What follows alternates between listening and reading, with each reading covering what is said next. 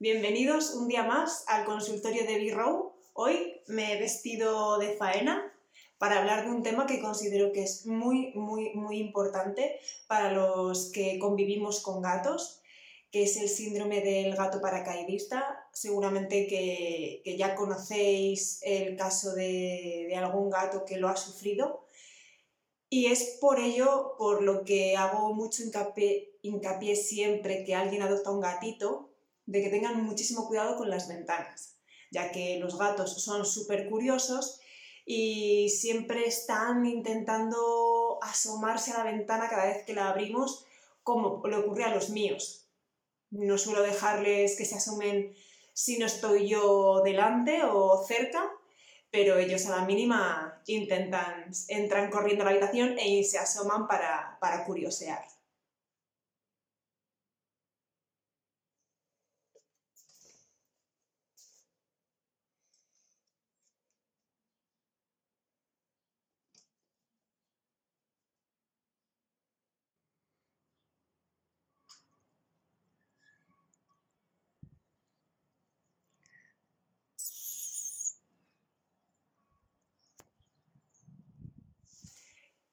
Para los que no conocéis este síndrome, síndrome del gato paracaidista, pero ¿qué es eso?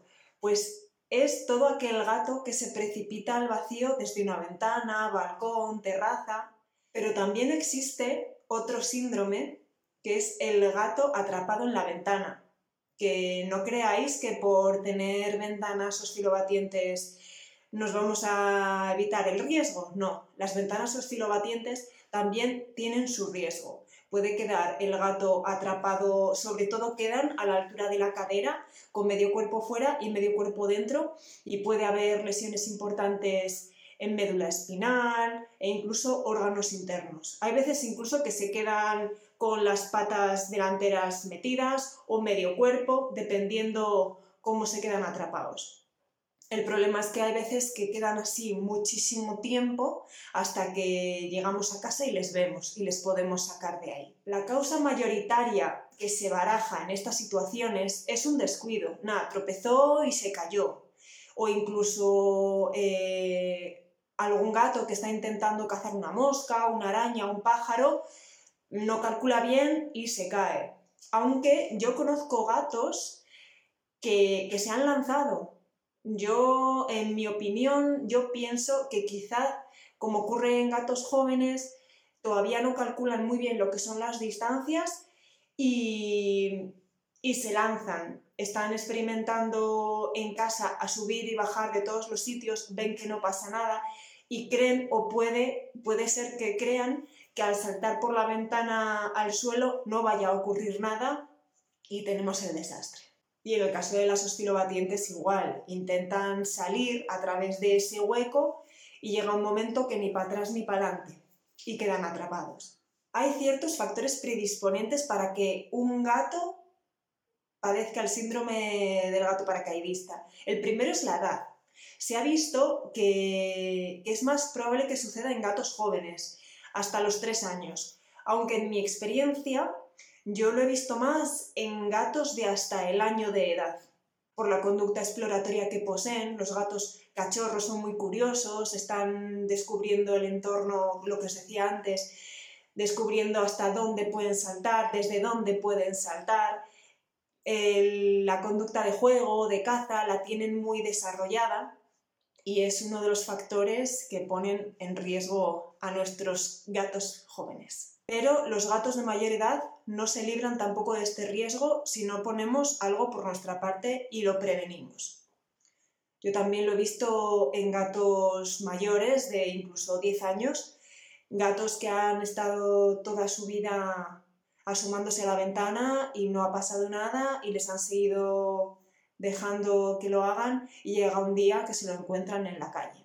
Por eso, otro de los factores predisponentes es eh, déficits neurológicos o incluso problemas osteoartrósicos, que, son los que desarrollan animales de más edad, de manera que no tienen esa agilidad, esa flexibilidad y un descuido eh, puede hacer que se caigan porque no tienen la capacidad de eh, recuperar el equilibrio y evitar la caída. También se ha visto que, que se dan estas situaciones de urgencia en los meses cálidos, obviamente, porque es cuando más eh, ventilamos las casas. Prácticamente tenemos las ventanas abiertas todo el día. En cuanto al sexo, eh, si está esterilizado o no, y en cuanto a la raza, no se ha visto ninguna predisposición especial, aunque cabe pensar que quizás las razas más activas puedan tener más riesgo. Y tampoco podemos descartar que un gato que previamente ya se haya caído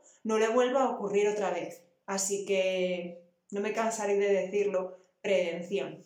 Las lesiones provocadas por este tipo de caídas dependen de diferentes factores. Todos conocéis el reflejo de enderezamiento, que es el reflejo que tiene el gato para posicionarse en una postura adecuada para el aterrizaje, independientemente de cómo se, haya iniciado la caída.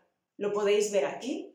¿Veis que el gato va girando su cuerpo para ponerse en la típica postura del gato paracaidista, igual igual que una ardilla voladora. En este reflejo entran en juego el oído, que es el órgano del equilibrio, la vista, para posicionar exactamente su cuerpo de la manera adecuada, y la cola, que actúa como un giroscopio ayudándole al cuerpo a girar. Si alguno de esos mecanismos no funciona en el gato, como puede ser en gatos mayores que tienen déficits neurológicos, pérdida de visión, obviamente el gato no va, no va, a poder girar de la manera adecuada y las lesiones serán mayores. Otro factor de riesgo para que las lesiones sean más graves es el peso del animal. Gatos grandes u obesos están más predispuestos a padecer lesiones más graves. Otro factor muy importante obviamente es la altura desde la cual haya caído el gato.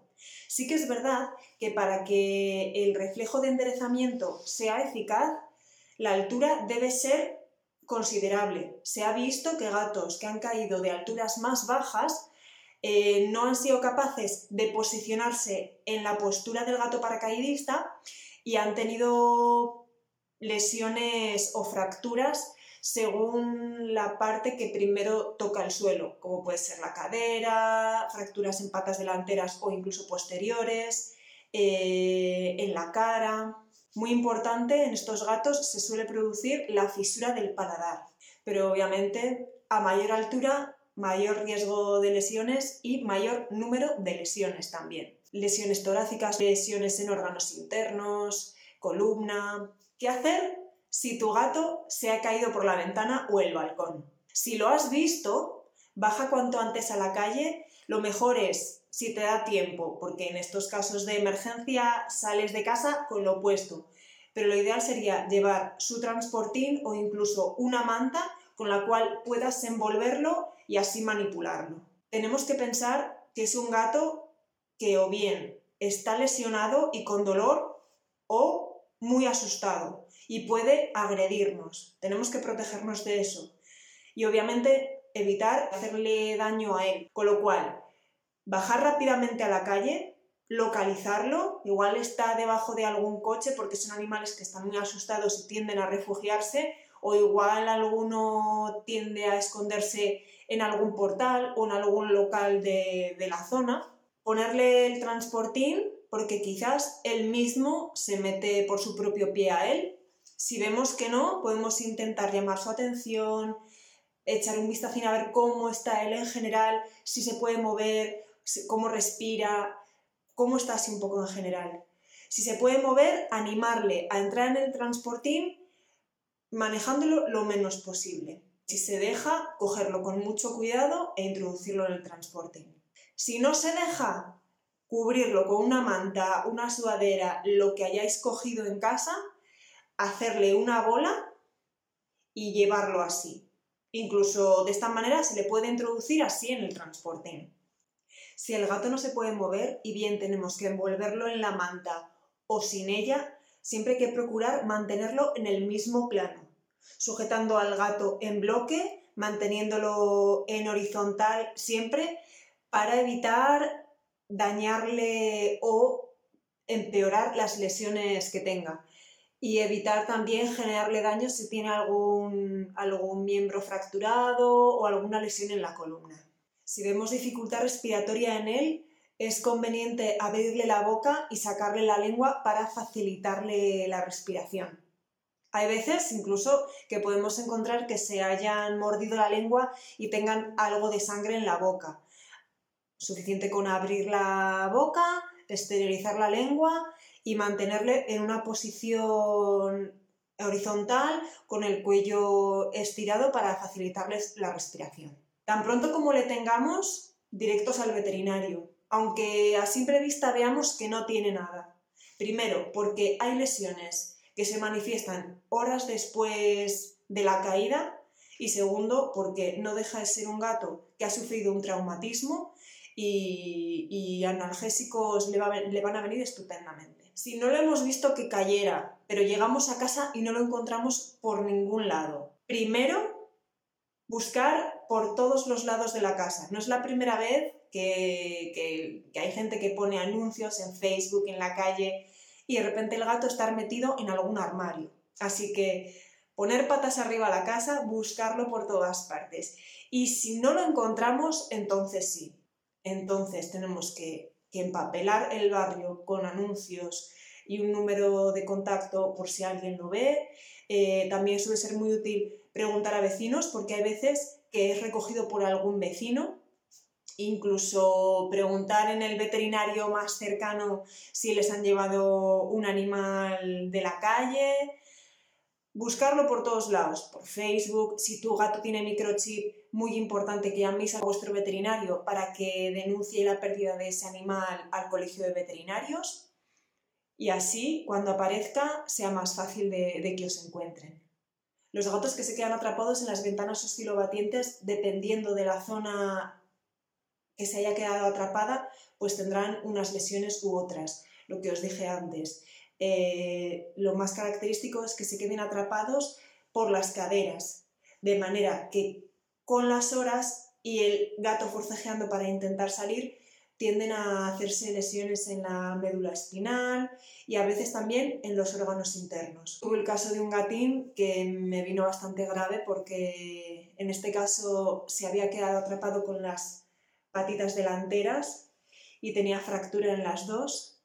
No sabemos el tiempo que, debió quedar atrapado en ellas, pero debió quedar bastante tiempo y ahora ya, ya está bien. Pero como yo siempre digo, lo ideal a todo esto es la prevención. Lo primero, la ventilación de la casa, o una de dos, ventilamos la habitación con la puerta cerrada o durante unos minutos mantener al gato encerrado en una estancia de manera que se va ventilando toda la casa. Hay gente que me dice, es que le encanta, le encanta mirar por la, ventana la gente, tomar el sol, o se pasa el día en el balcón, un balcón abierto con, con todo el riesgo que ello conlleva. Y sí, la verdad que tienen razón.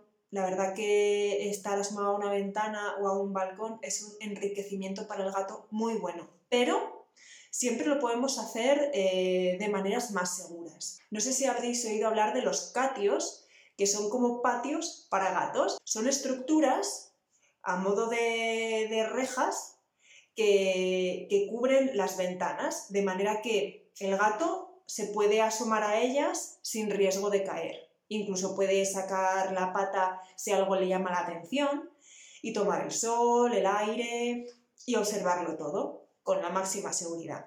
Hay también mosquiteras que se ponen en las ventanas, pero deberían, deberán ser lo más seguras posibles de manera que no haya posibilidad de que el gato se lance contra ellas y se suelten. También hay rejas para las ventanas oscilobatientes, como estas, de manera que el gato no puede ni meter las manos, ni la cabeza, ni el cuerpo. Estas las veo más como para, para seguridad, más que como enriquecimiento ambiental. Y desde luego no olvidar de, de gatificar la casa. Rascadores, juguetes, estanterías, Así que si no quieres privar a tu gato del maravilloso momento de estar asomado a la ventana, ya sabes lo que tienes que hacer para hacerlo mucho más seguro.